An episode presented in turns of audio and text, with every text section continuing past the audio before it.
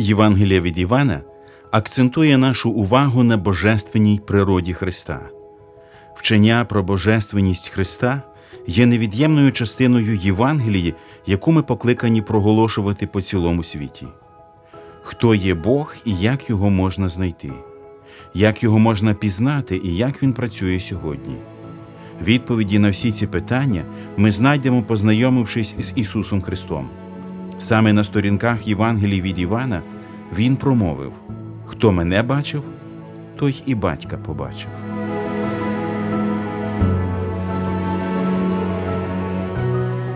Ви слухаєте подкаст «Вивчаємо Біблію разом».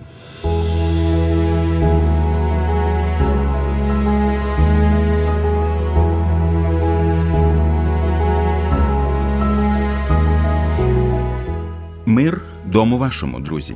Ми продовжуємо досліджувати Євангелію від Івана, цю особливу Євангелію, де Ісус Христос представлений як Бог. І сьогодні відкриваємо четвертий розділ. Він відомий нам зустрічю Христа з самарянкою. Разом із вами Слово Боже вивчають Олександр Чмут, Ростислав Бабенко і Віталій Мар'яш. Помолимося перед початком нашого вивчення. Наш милосердний Бог, ми, Господи, приходимо до Тебе, схиляємося у молитві, і ми вдячні Тобі, що Ти у своїй великій любові так бо нас полюбив, що віддав найдорожче, віддав свого улюбленого сина. І ми вдячні, що ми маємо зараз таку велику радість бути не тільки врятованим від смерті, страждань, гріха, Господи, Його жертвою, але споглядати очима нашої віри на святі писання, які розповідають про те, що це слово сталося тілом і перебувало між нами, повне благодаті і правди. І ми, Господи, читаючи Євангелії, бачимо ту благодать і правду, яка наповнювала життя Ісуса Христа, Його любов і служіння нам. Тому ми просимо, щоб Ти благословив наше перебування в Твоєму Слові, щоб ставало воно ще більш рідним для нас, щоб ми ще більше любили Тебе і служили для Тебе. В ім'я Христа ми це просимо. Амінь.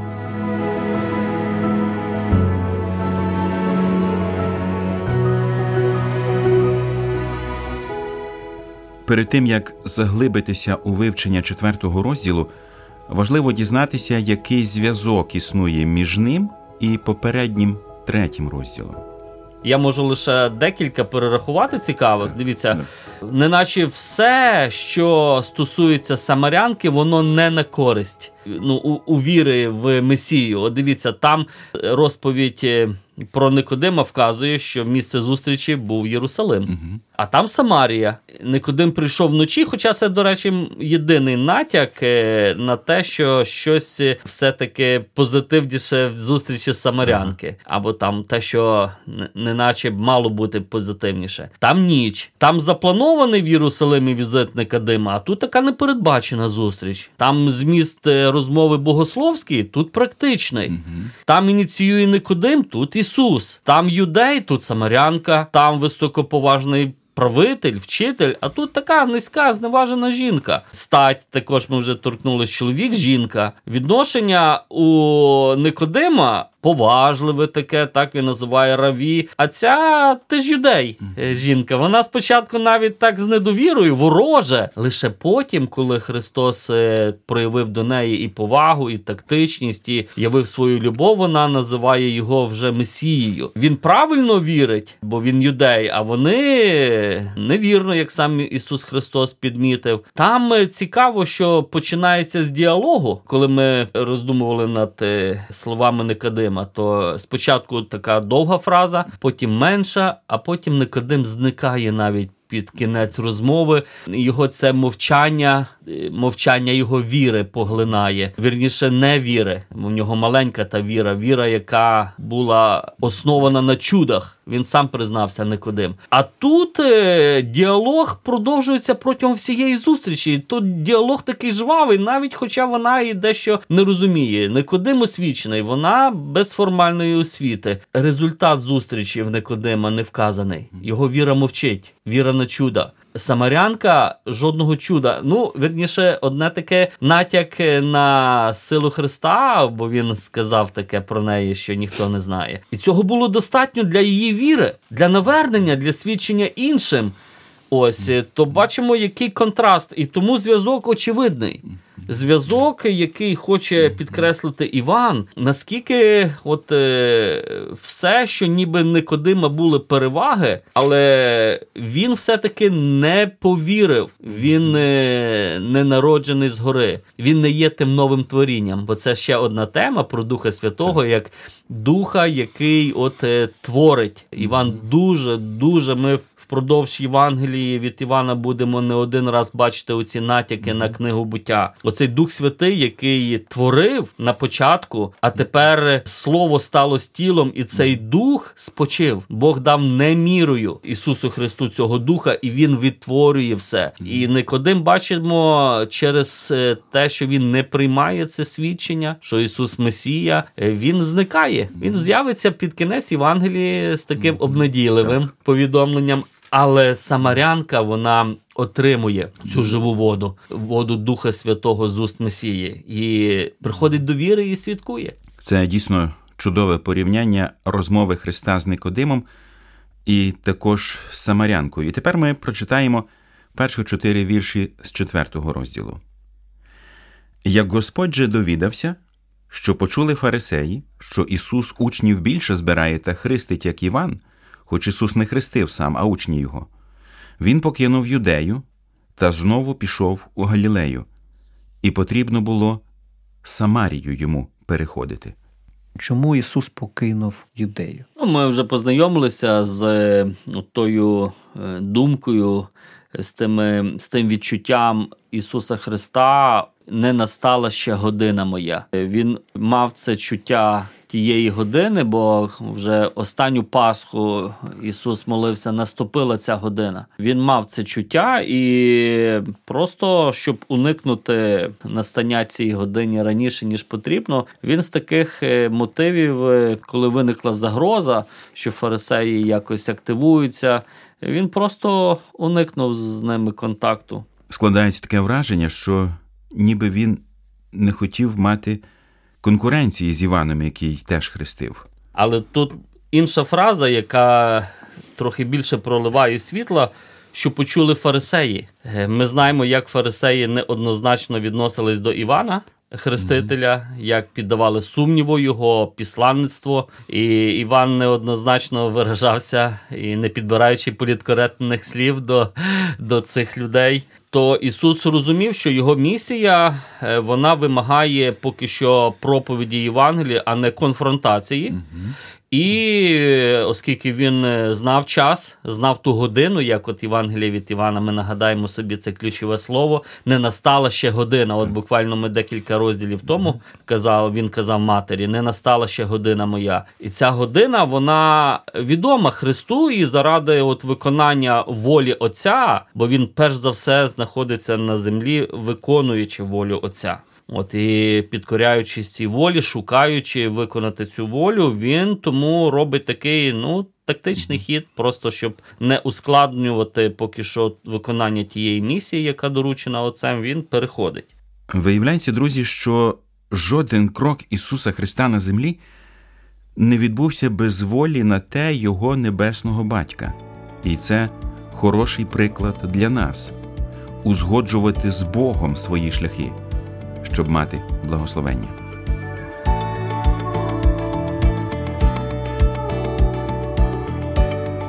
Знати Біблію, знати шлях. Як ми вже бачимо, цей четвертий розділ починається з того, що Христос зупиняється в Самарії. Що це за земля була Самарія і в чому була її особливість? Перш за все, це люди, які от контакт з якими одна група, принаймні євреї, євреї, фарисеї, після контакту з якими вони проходили довгий процес очищення. Вони вважали цю землю нечистою. Ось. І це якраз сталося після довготривалого такого розвитку, починаючи з асирійського полону, коли ізраїльтяни під впливом тих асирійських воїн, Тіглад-Піласер, цар, потім були Саргон, інші царі Санхерів, вони всі, от, особливо перших два царя, вони були задіяні в депортації ізраїльтян. Спочатку північ, а потім і всю Самарію в сімсот двадцять другому році. Це була політика поширена асирійських царів, що після того, як вивезли, це дуже добре описано в другій книзі, книзі царів в сімнадцятому розділі, от і причини, і наслідки того. І заселили людей з різноманітних інших територій, які змішалися з тими ізраїльтянами, які залишались. І, і оце змішання привело до синкретизму. Тобто ті люди боялися Господа Яхве, приносили жертви йому. Навіть Бог певний завіт з ними навіть склав, сказано. Але з другого боку вони ще зберігали і вірування в своїх богів. От в чому полягав. І Бог несхвально ставився до цього. Ось, і коли юдеї повернулись з Вавилонського полону, ми знаємо, вони хотіли, оті люди хотіли ж разом храм відбудовувати, і очищений Божий народ юдейський, вони розуміли, що вони не повинні змішуватись з ними, тому що вони були невірні в поклонінні Господу. А фарисеї, от цю таку, такий стан самарян, вони перетворили в, і в таку нечистоту, вони навіть повинні, вони б не їли їжу. Тут цікавий момент, що учні пішли купити їжу, тобто показує, що учні Христові не були під впливом фарисейського вчення. Так, так. Вони були готові їсти і навіть проходити. Як ми бачимо, Христос, незважаючи на всі ці існуючі заборони і правила, свідомо пішов через Самарію. Початок і потрібно було. Ну, не наче якась повільність була, не наче якась, ну, що сама необхідність просто спонукає їхати через Самарію. Дуже цікаво, що заради спасіння душі Христос свідомо порушує встановлені правила і ніби занечищується від спілкування з грішниками.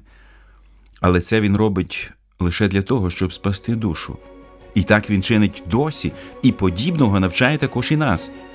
Спасіння людської душі ставити в пріоритеті понад усе.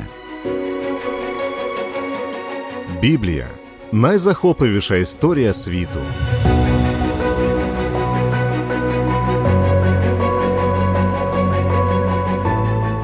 Ми продовжуємо читання четвертого розділу далі, з п'ятого вірша. «Отож прибуває він до самарійського міста, що зветься Сіхар, недалеко від поля, яке Яків був дав своєму синові Йосипові. Там же була Яковова криниця, і Ісус, дорогою зморений, сів отак край криниці. Було коло години десь шостої. Надходить ось жінка одна з Самарії набрати води. Ісус каже до неї: «Дай напитись мені», бо учні його відійшли були в місто, щоб купити поживи. Тоді каже йому самарянка: «Як же ти, юдеянин бувши, та просиш напитись від мене самарянки? Бо юдеї не сходяться із самарянами». Ми бачимо, що Христос звертається до неї: «Дай напитися мені», і знову це не випадковість, але вона говорить: «Як же ти, юдеянин, бувши, та просиш напитися від мене самарянки». Ось розумію, що історично ми втрачаємо частину інформації. Mm-hmm. Частково ви вже пояснили, що був певний mm-hmm. конфлікт, але що ми ще маємо знати про історію цієї фрази? Ну, наприклад, от фарисей би ніколи не зміг купити їжу там. Він би занечистився, він вважав так. Те, що учні пішли купити їжу, показує, що вони не трималися отих строгих фарисейських звичаїв очищення. Бо фарисеї, вони вважали би оцю їжу нечистою. Все, що от і самарян нечистими вони їх вважали. А Ісус, коли звертається до цієї жінки, це взагалі феноменально звертатися до жінки. Жоден раввин в тій культурі, він собі не міг такого дозволити. Для нього це було свого роду як... А як саме відбувалась комунікація між жінкою і раввином? Не відбувалася публічно, ніяк. Тобто вона мала спитати у чоловіка, а чоловік мав піти даровина і спитати. Ну, вона була в секції в синагозі для жінок, жінки сиділи там, і в тому сенсі Ісус був такий радикальний, він не, не тільки там розмовляв з жінками, він приймав їхнє учнівство. Равин не приймав учнівства жінок, а Ісус приймав. І в тому, бачите, тут якраз урок для церкви, що церква не завжди повинна от іти на поводу культури. Якщо там ми бачимо приниження жінки, приниження інших людей, суспільство з приниженням ставиться, церква не зобов'язана слідувати сліпо тим звичаям. Вона повинна протистояти, як от Ісус, він приймав і учнівство жінок, і приймав рівність у спілкуванні з ними. Ісус відповів і промовив до неї, читаємо далі. «Коли б знала ти Божий дар, і хто той, хто говорить тобі, дай напитись мені, ти б у нього просила, і він тобі дав би живої води. Каже жінка до нього, і черпака в тебе, пане, нема, а криниця глибока, звідки ж маєш ти воду живу? Чи ти більший за нашого отця Якова, що нам дав цю криницю, і він сам із неї пив, і сини його, і худоба його?» Ісус відповів і сказав їй, «Кожен, хто воду цю п'є, буде прагнути знову, а хто питиме воду, що я йому дам, прагнути не буде повік, бо вода, що я йому дам, стане в нім джерелом тієї води, що тече в життя вічне». Цікаво те, що певний час Іван приділяє тому, куди Ісус йшов, звідки він йшов і з якою метою. Ми бачимо, що він направляється до Галилеї, так? Він так. йде через Самарію, так. і Іван дуже чітко каже, що це був Сіхар, і що він зупинився біля колодязя Якова. Тобто, мені здається, для читачів Івана і взагалі для людей це щось мало означати, що це має означати для сучасного нашого читача, слухача. Ну, навіть сама жінка сказала, що цю криницю нам дав Яків, так? І для євреїв це ім'я, воно однозначно, воно асоціюється з тою обітницею Ісаак, Авраам, його син Ісаак, Яків. Патріархи, через які було обіцяно Месію, насіння.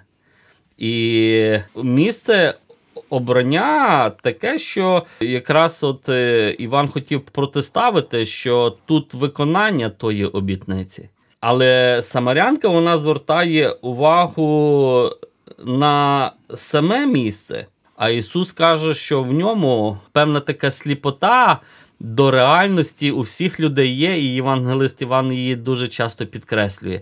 Але він пробуджує її, хоча от ми знаємо, він якось вміє, коли заходить розмова в такий глухий кут з самарянкою, він відразу на більш зрозумілу для неї тему переводить. Хоча так, ви вірно сказали, тут оця в неї така, скажімо, богословська інтуїція, коли спрацьовує все ж таки, бо вона каже, чи ти більше за нашого отця Якова. Ось і ці місця, вони були, ну, були сакральні, вони розуміли, вони розуміли, що Бог діяв через цих людей і посилалися постійно на це. Хоча, можливо, тут важливо ще сказати, що от коли Ісус каже про джерело живої води, то це не була криниця в певному сенсі, це не було джерело. Це був водозбір, тобто це спеціальне місце, де збиралася дощова вода, от, і вона служила послугами для, для господарства, для, для інших цілей. В цій дискусії між Христом і самарянкою, де згадується криниця Якова, ми читаємо питання жінки до Христа про те, що він більший за Якова. Надзвичайно важливо от, ось це питання цієї жінки. А ти що, більший від нашого отця Якова? І це питання, яке Іван недаремно якби, зберіг в своїй розповіді, він якраз хотів сказати так. Ти не помиляєшся, тут стоїть біля цієї криниці більший від Якова. А отже, він може тобі дати більше, ніж дав тобі Яків. А Яків дав їй цю криницю, так би мовити. Тобто Іван, цілком зберігаючи логіку своєї розповіді, що тут ось більше, ніж Яків, ніж праотець ваш. Він мав згадати, що зупинився саме біля цієї криниці. Тобто ми знову бачимо невипадковість. Все вірно, в житті Христа, бачите, навіть от такі географічні локації, вони, він завжди використовував, так би мовити, для, для духовного уроку, для ілюстрації. В десятому вірші Ісус говорить про Божий дар. Ісус відповів, промовив до неї: «А коли б знала ти Божий дар, і хто той, хто говорить тобі? Дай напитися мені, ти б у нього просила, і він дав би тобі живої води». От що мається на увазі, коли Ісус Христос починає розвивати ось цю аналогію з живою водою?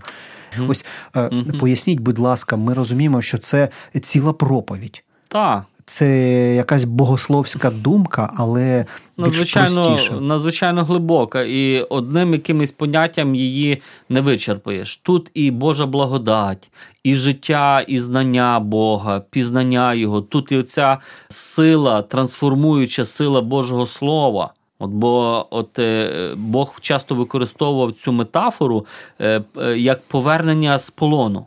А повернення з полону передбачає, що прощення гріхів, очищення, відновлення, повернення Божого благословення. І оце все, от, так би мовити, запаковано в словах Ісуса Христа. Щоб розпакувати, нам потрібно йти до пророків. І Єремія, Єзикіїль, Ісая, Захарія, всі вони говорили про це повернення до Бога, про от, живизну тих стосунків, які ізраїльський народ втратив через гріх і переступ. Тут все, я ж кажу, одним словом, інше слово, яке би паралельно йшло з оцією фразою «жива вода» – це благодать. Мені здається, що це, от, якщо використати одне слово, то це Божа благодать у Христі. Чи можемо ми сказати, що це певний натяк на Духа Святого, який Бог буде зливати на своїх? Звісно, але нам потрібно почекати ще декілька розділів, де Ісус, він також поступово. Вже про Духа сказано, що е, в попередньому, е, кого Бог любить, кого послав Бог, кого дав цьому світу, в ньому той Дух не мірою перебуває. Нема міри е, в, Хри, в Христа. От в ньому, якщо в ньому Дух без міри, то невже він оту, той дар, який в нього є, Дух Святий, невже він не поділиться? Він, власне, з цим і прийшов хрестити Духом Святим, ділитися цим джерелом життя, яке в ньому є, б'є живим ключем. Ісус Христос і є тією живою водою, яка може втамовувати спрагу кожної без виключення людини. Якщо ви прагнете духовно, йдіть до Ісуса. В ньому ви знайдете спасіння. Головна мета нашого вивчення Біблії, друзі, полягає в тому, щоб допомогти вам зустрітися з Ісусом особисто. Зустрітися так, як зустрілася ось ця жінка біля криниці. Зустрілася і таки отримала живу воду. Якщо ви повірите в Ісуса, Він наповнить і ваше життя собою. Скористайтеся цією нагодою сьогодні. Дякуємо, що прослухали цей подкаст. Ви можете підтримати наше служіння за реквізитами в описі. Свої відгуки надсилайте нам за посиланням знизу.